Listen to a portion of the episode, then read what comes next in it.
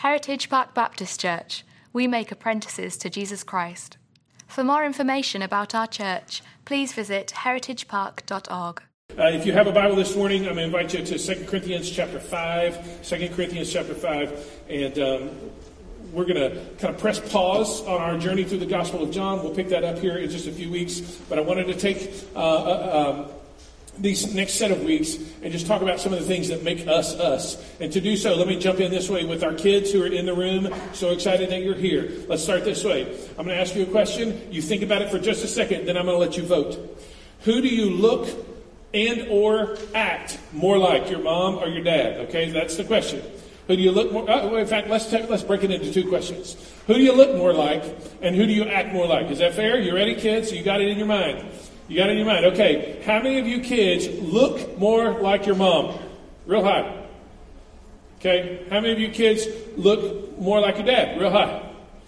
How many of you kids are more terrified than anything to vote because you're not real sure?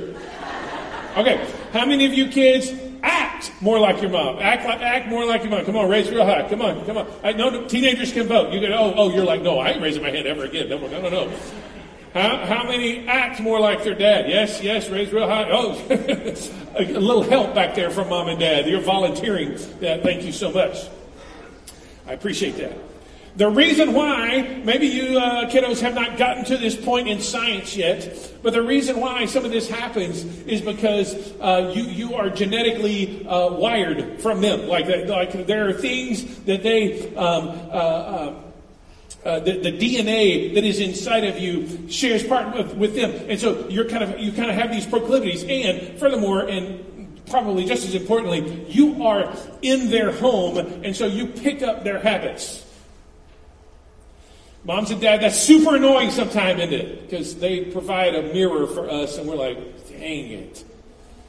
This is where we are, though. We're talking about the environment um, of the church family, and we're talking about the, the DNA, if you will, um, of our church family. And I will say this uh, these things that we're going to talk about over the next couple of weeks, these are true about every local congregation uh, who claims the name of Jesus and, and seeks to follow him faithfully. We prayed for Bay Area last week. I'm pointing this way because they're to the south of us. We prayed for Bay Area last week. They share the same DNA. It just works itself out in our particular church family differently than some of the others. We got good friends around here and good ministry partners. God is doing good work in our area. I'm so grateful for all of that. Um, in this particular series, we're just going to do a little bit of um, talking and studying around what makes us us uniquely. Okay, so uh, the, the, first one is gospel um, transformation. That's the first big thread of DNA that we want to talk about. And I want you to open your Bible to 2 Corinthians chapter 5. If you don't have a Bible and you want one to put in your lap, you can grab one from the sound booth back there. If you are a user of the Bible app, feel free to open up the app and find our live event right now. Here we go 2 Corinthians chapter 5, verse 16.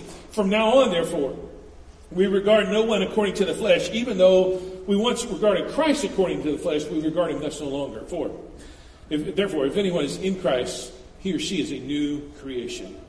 The old has passed away, the new has come. All of this is from God. All of it.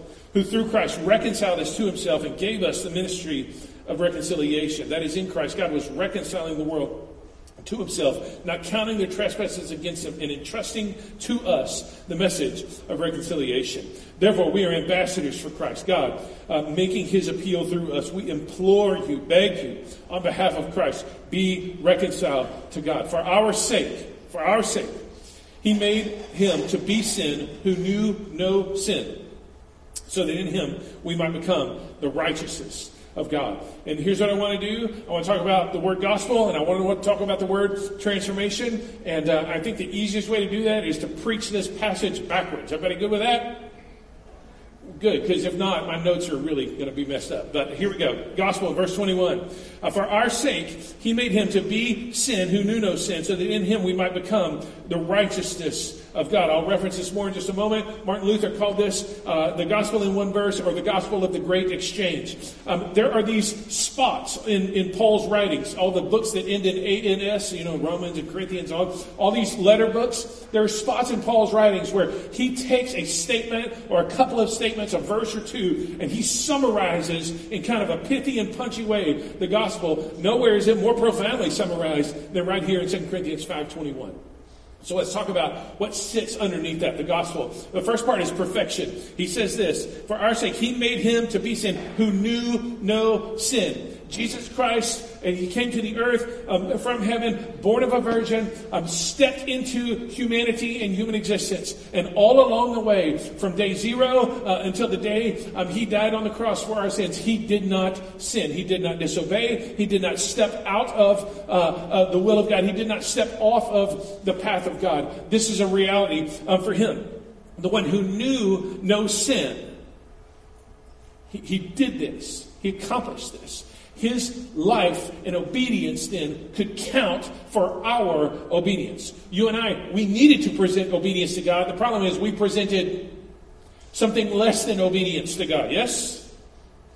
The good news is the gospel. The gospel is that Jesus Christ has obeyed in our place, and his obedience can count for our obedience. He knew no sin. This is it's an incredible, incredible thing. Second part is substitution. For our sake, he made him to be sin. He made him. He became sin for us and for our sake. The blow was going to fall. The hammer um, of the righteous and, and holy judgment of God was going to fall on sin. And it was going to fall on us because of our sin. And Jesus stepped in to take that blow for us. He was willing to put himself, substitute himself in our place so that you and I um, did not have to experience the wrath and judgment of God which we deserve. Substitute. and last part, where does that leave us? It leaves us with transformation. For our sake, he made him to be sin who knew no sin, so that in him we might become the righteousness of God. Please don't miss that. Please don't miss that. We might become the righteousness of God. Jesus, the perfect one, lived a perfect life and stepped into our world as a substitute to offer himself sacrificially for you and for me, that you and I might become the righteousness of God. This is the reason why Martin Luther called this the great exchange, because he took, on the cross, God took my sin, your sin, our sin, collective sin, all of the weight of that, and he put it onto Jesus, and it crushed him. But the right standing and righteousness before God that was Christ's, He gave to us. I got what I did not deserve, and Jesus got what He did not deserve. This is the great this is the great exchange. So when he says we might become the righteousness of God, what's he saying? He says both in position, now I am rightly standing before God. I am in right relationship with God. When God looks down and sees me, he sees the righteousness of Jesus like a robe, if you will, from Isaiah chapter 61, like a robe covering me. He sees this. But not just in position, also in practice, when the true inner goodness of God takes over my life and, and I am now standing in right relationship with God, this begins to work itself out as God goes to work in me. When we uh, become followers of Jesus and he, is, he forgives our sin, the Holy Spirit takes up residence inside of us. And when we do so, the, that Spirit, God's Spirit, as He begins to work in us, well, the Bible says, uh, just, I've th- been thinking about John a lot lately. In John chapter 7, talks about how there, there, becomes a river welling up within us, a river of living water welling up, welling up within us. If there's a river in us, that's a difference maker. Yeah? Like if there's a river somewhere on your property, in your street, whatever, like that will change some things. Indeed, it does. Not just in position are we made right with God, but this begins to work itself out in our practice. What does that mean? It means that um, this is all, every bit of it, every bit of it is grace from the very start to the very end. It is God's favor upon us, not his obligation to us.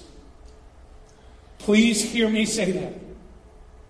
This transfer of my sin to Christ and his righteousness to me, um, it, is, it is favor on your life. It is not obligation on God's part. It is a blessing uh, from God. It is not a performance that you uh, uh, somehow do, and it is it is um, it is a gift to you and to me. It is not earned. All of its grace, from start to finish. This is the gospel. But because God treated Christ like he did, excuse me, on the cross, when God treated Christ like he did all that we have done, he can now treat us like we did all that Christ has done. This is the great exchange. We, you and I, because of Jesus, are the righteousness of God. Um, not with, I mean, like it's beyond a level of curiosity here, and, and rightly so. Again, we're a fairly curious bunch with some, I'd like to know how this thing works. Uh, engineer types, or at least in your brain, you got these in the room. Um, so how? How did this happen? Like it, that's a nice summary. The whole exchange thing's pretty fantastic. Really like that. But how? How did this go down? He uses a really important word starting in verse 18. All this is from God. Just note this five times. Um, four times in these two verses and a fifth time in verse 20. All this is from God. So it's all grace from start to finish. Amen and amen? Yes, you cannot earn it um, or merit it. All this is from God, who through Christ reconciled us to himself and gave us the ministry of reconciliation. That is, in Christ, God was reconciling the world to himself, not counting their trespasses against them, and entrusting to us the message of reconciliation. What's the, what's the important repeated word in that? Reconcile reconciliation. This is an opening, if you will, of the relationship. God looked down from heaven. He looked on your life and mine. He looked on all of humanity. He, he knew that there was an obstacle that stood in the way uh, between us, even though He created us for Himself and created us for relationship with Him. It was not, could not happen because of this obstacle called, called sin. And so He took it upon Himself to remove that obstacle and open, if you will, His heart toward us. And in His incredible, unbelievable, astounding, mercy that that just might melt us so that we open our hearts towards him. It is the opening of a relationship. This is what we're talking about. Um, god removes the blockage and moves toward us opening himself so that we might open ourselves up to him so that we might become friends with god instead of enemies so that we might become sons and daughters of god instead of orphans, outside, if you will, of his family and his uh, formative practices as well as his DNA, so to speak. How did God do it? Well, he reconciled us. Well, again, that seems a little cheap like if God just goes like, ah, sin, okay, off it goes. Oh, big big rock in the middle of the street, we'll just throw it out. No, no, no, that's not how it worked. Because uh, the obstacle that was between us was relational. It was sin. It was uh, it was not an object to be moved. It was an obstacle that, that disconnected us from one another. And so, how do you wrestle with or reckon, excuse me, reckon with the sin that separates you from someone? You have to uh, take it on yourself to forgive. And that's what forgiveness is it is the cancellation of a debt. Your sin and my sin. Let's, let's point to it here. This is what he said in verse 19 Reconcile the world to himself, not counting their trespasses against them. Your sin and my sin piled up this massive amount of debt to God. The infinitely glorious God we have sinned against. And the, the, the, debt was so high and so um, uh, uh, crushing that we never, ever, ever would have dug ourselves out, ever. And so God canceled it. How? It had to be paid for. How did He pay for it? He took all of that debt and He set it on Jesus. He, he, he was willing to endure that for you and for me. He was willing to take on all of the hellish parts of that, all of the darkness of that, all the terrible nature of that. And He is willing to carry that for us and let it crush Him so that it would not ultimately crush us. Forgiveness is the canceling of a debt. When he became sin, he bore it for us so that you and I might become the righteousness of God. When we talk about how God made this stuff happen, it is reconciliation through forgiveness. If God didn't forgive, then what he's saying in that moment is that Jesus' sacrifice was not sufficient for you. Hey, Jesus. Jesus speaks to the Father Father, I, have got this one here. Coming to ask for forgiveness. And uh, I, I want that to happen. Father's like, look, man, too many times. Sorry. He's going to have to deal with this one on his own. If that's the case, the Father would receive double payment for your sin. The payment that Jesus made and whatever payment he was going to extract from you, that's not how this works. That's not how this works. Jesus, one time for all time, paid for sin. Not just some of your sin, not just the popular sin, not just the easy stuff, all the stuff, all the dark stuff, all the stuff you don't want ever want anybody to know about, every thought that you've ever had, all those attitudes that you had towards the people in your office, on the freeway, or on the ball field, wherever it may be. Whatever you're carrying around inside of you, all the actions that bubbled up out of this kind of stuff. Jesus, one time for all time, paid for that sin and then sat down at the right hand of God.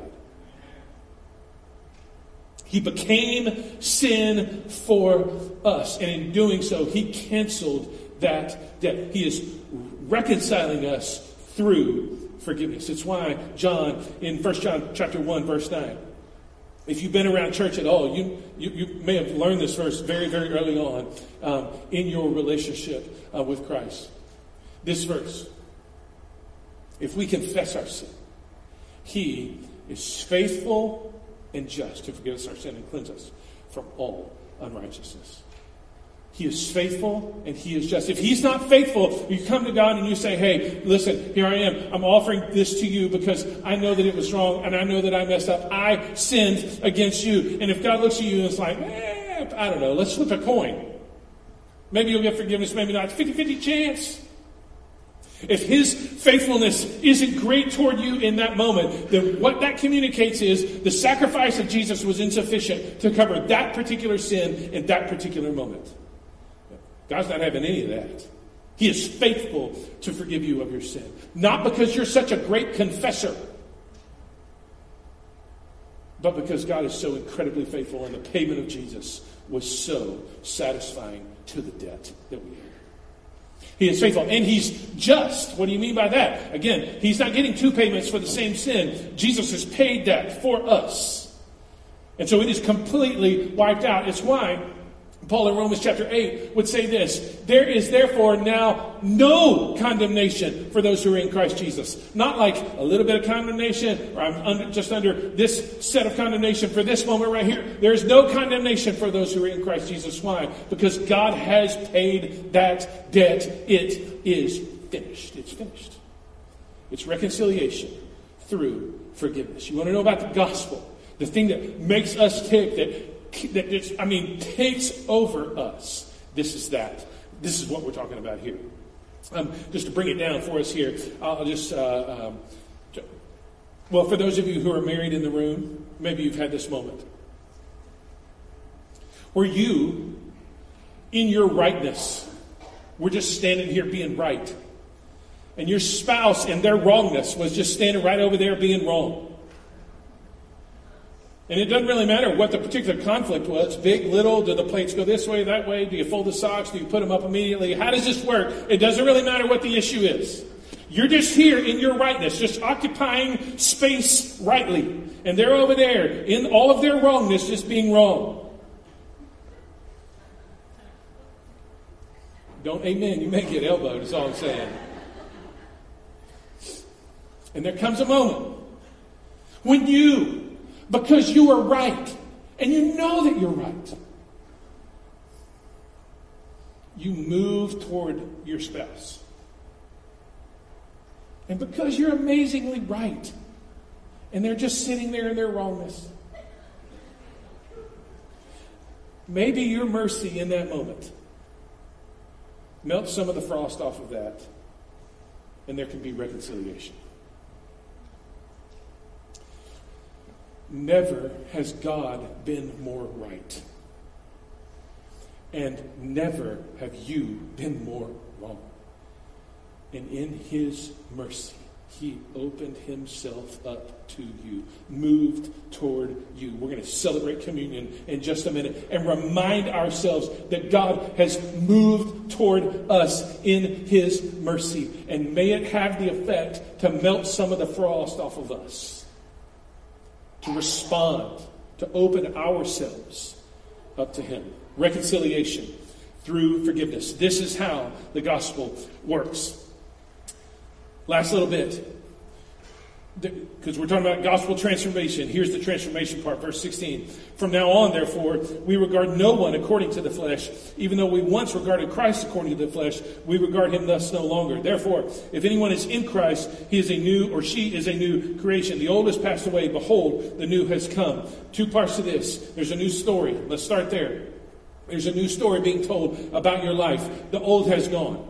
The old way of relating to God is out the door. The old way of trying to earn His favor or ignore Him altogether so that you didn't have to worry about Him, all of that's gone.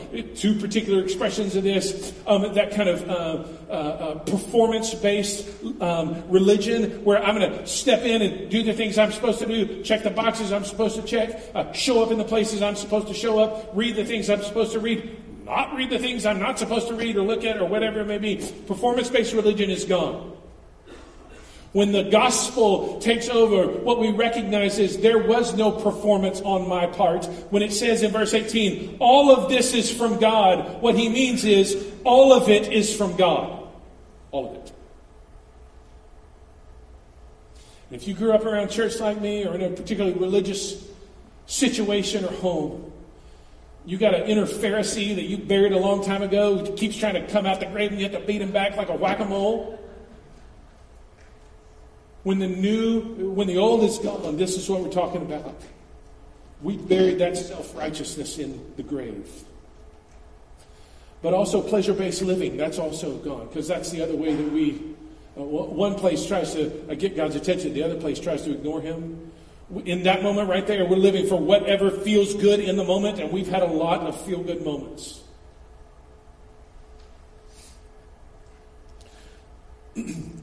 what what that, that that leads us to, and the impact and implications it can have for us, is this kind of living for whatever feels good in this moment. That that can be that's done. It's over. It's over. For some of us, it's unrighteousness. For some of us, it's self righteousness, morality, or immorality, whatever it may be. We're not relating to God on the basis of that anymore. We're relating to God on the basis of what He has done for us. The old has gone. That's part of our story, is that the old is gone. The new has come. The new has come. This is a new way of relating, relating to God. That is both, because uh, both, I mean, righteousness and reconciliation, those are both relational words. I am now in right standing with God. That's what righteousness means. The true goodness of God has taken over my life. And uh, reconciliation meaning we're, we're friends now. We're, we are apart. We're in this relationship now where once we were separated. The new has come. What would this look like? When this takes over our lives, what, what would this look like? I just want to cheat a little bit and use uh, the rest of the chapter uh, to, to try to uh, show you here. Verse 14. For the love of, I'm not sure this is in the Bible, but let me just read it to you. For the love of Christ controls us because we have concluded this, that one has died for all, therefore all have died, and he died for all, that those who might live may no longer live for themselves, but for him who for their sake died and was raised. When, when the um, new comes, we are permeated with, even, and because of that, surrendered to his incredible love. The love of Christ controls us. The things that I used to love, I don't love anymore, or, or I don't love as much anymore. And I'm trying to work out of that loving. Um, things that I used to want and desire that were unhealthy and led me to death. Now I know that Jesus wants to give me life, and so I'm listening to Him, responding to His love, being, if you will, again, melted by this mercy that He is moving toward me in His rightness, to me in His wrongness. I'm being melted by it. And so I'm, I'm saying those things I used to want and desire, I'm, I'm trying not to desire or want anymore. I'm being changed by that. I'm surrendered to His love and controlled by it. And then, um, because we are surrendered um, to that love, uh, that frees us to something. Verse 9 So whether we are at home or away, we make it our aim to please Him. I grew up, just confession time. I mentioned a while ago that inner Pharisee. I grew up living to not displease God. Some of you know what that feels like. But that is a far cry from we make it our aim to please him. Secure, because I've surrendered to His love, I'm secure in that love. And because I'm secure in that love, now I can live to please Him instead of just not displeasing Him. That is a completely different agenda. It changes everything. And then lastly,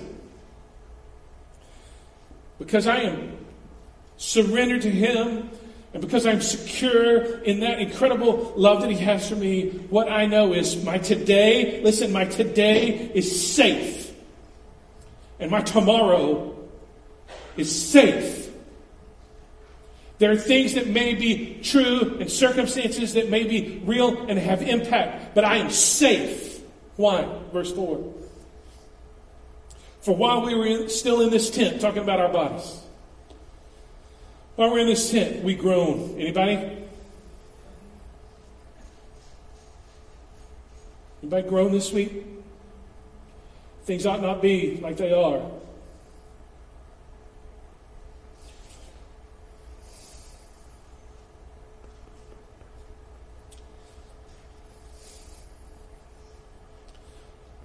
While we were still in this tent, we groaned, being burdened. Not that we would be unclothed, that we would be further clothed, a new set of clothes. So that what is mortal, what is mortal may be swallowed up by life. He who has prepared us for this very thing is God, grace from start to finish who's given us the Spirit as the guarantee, as the down payment. What's he saying there? Because God's love has conquered me, I'm surrendered to that, living under his control. Because I'm secure under his love and I can live in a way to please him, I today am safe. I'm standing in safety because no matter what happens to me, he is with me and I will forever be with him. There's a glorious future for anyone and everyone who puts Jesus. You get new clothes. This old earth suit gets a whole new makeover. The new has come. There's also a new sight that comes as a result of that. Look at verse 16. We'll try to cover this quickly here. Verse 16. From now on, therefore, we regard no one according to the flesh. Even though we once regarded Christ according to the flesh, we regard him thus no longer. Meaning, meaning what? Our typical way of relating to people, that gets transformed. The old is gone. The new has come. How do we typically relate to people? By what they look like, by what they own, by what their status is in society, uh, by the sin that they have or the struggle that they have, by their um, state mentally or relationally or physically or otherwise, uh, by their situation uh, by their status, whatever it may be. This is all part of how we evaluate and measure. And Paul says, we used to measure people like that. We used to take account of people like that. We used to look at people like that. We don't look at them like that any longer. Why? Because the two things that are true about every single person, God give us eyes to see this. The two things that are true about every single person is that they have profound and eternal dignity. Each of them is created in God's image. They may not look like you. They may not vote like you. They may not think like you. They may not sing like you. They may not um, sin like you or in the ways that you approve of. But every one of them is made in God's image. And, and, every single person that we encounter is desperate, desperately in need of God's saving power in their lives. Those things are equally and simultaneously, concurrently true. Dignity before God and in desperate need of His saving love. Church family, there is not a person that you will encounter this week that that is not true of. Every single one of them. I just want to um, put, put a little story around this to try to wrap it up here in, in, verse 20, he says, um, because of this, we are ambassadors for Christ's sake, meaning we're sent out with authority to do what he says to do. In Acts chapter 8, starting about verse 26, Philip is one of the early deacons of the church. And uh, he's been kicked out of Jerusalem because there's been persecution that broke out. And he's up in Samaria, the place where nobody really actually wants to go. And um, uh, he, he's there ministering. And uh, the Spirit says to him, Hey, I need you to go down to this place. So he goes and sits. He's like, Okay, what's up? And there comes a chariot riding by with an Ethiopian, an Ethiopian eunuch, an Ethiopian eunuch who was in the court of Candace the queen. The Spirit's like, Hey, that's your guy. That's my guy? That's your guy. So he rolls up on him. Listen to me. Philip is a nice Jewish boy. The Ethiopian eunuch is none of those things. He looks different than him. His skin is a different color. Um, his religious background is far different. His status in life as a eunuch would actually exclude him from the very place where Philip has grown up worshiping. And he's working uh, for a government, um, and Philip is not. Okay, like this is a completely different strata of, of existence here. And yet the Spirit says, go up to the Ethiopian. And so Philip rolls up on him. He's like, hey, what's going on? The guy's reading Isaiah. And he asks a question, Philip, hey, do you understand what you're, uh, what you're reading? He's like, how am I going to understand unless somebody explains it to him? Philip's like, me? I'll, I'll do it. I'll explain. The scripture says, starting from that place, he explained to him how Jesus was the Messiah. Didn't take very long. That story unfolded. The new came, old was gone, new came in the Ethiopian eunuch's life. And he paused the chair, like hit, hit the brakes on the chair. Come down. I see some water right there. I think I should be baptized, like right this second.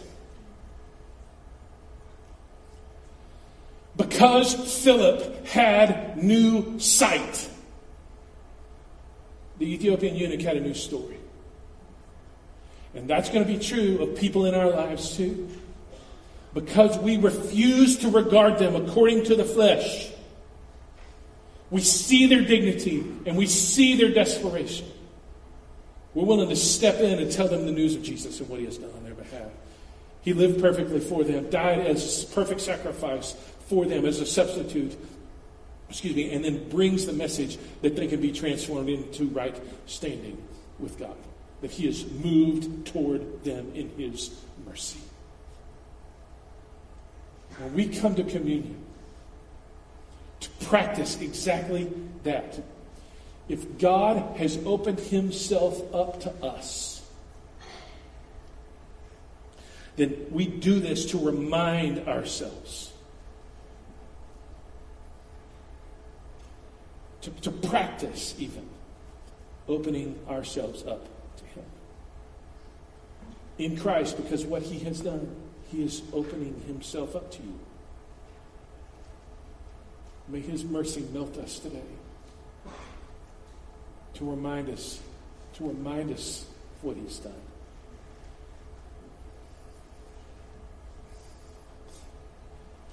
may that secure you in his love. We're going to take communion and. Um,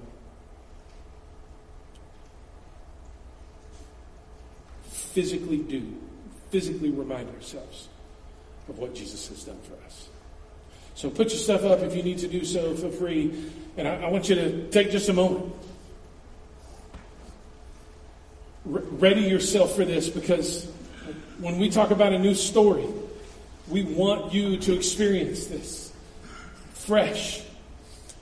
When we talk about God giving us new sight, we want you to see others, yes, and indeed yourself the way that God sees you.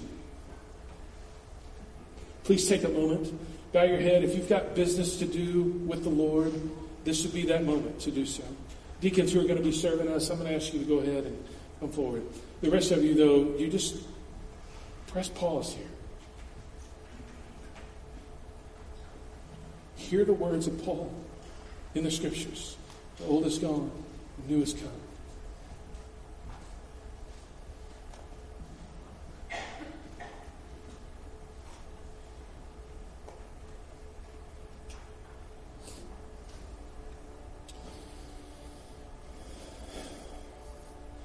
Father, we come to the table to remind ourselves of what's true, the, the building block of our entire existence as a church. So I pray over all of my brothers and sisters here, those who've gathered with us, as we remind ourselves of what you have done for us, that you became sin for us, or that we might become the righteousness of God in Jesus. As we remind ourselves of this, I ask you that it would be really fresh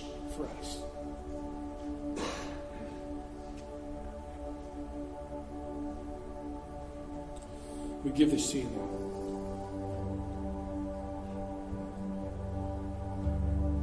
And are happy to do so.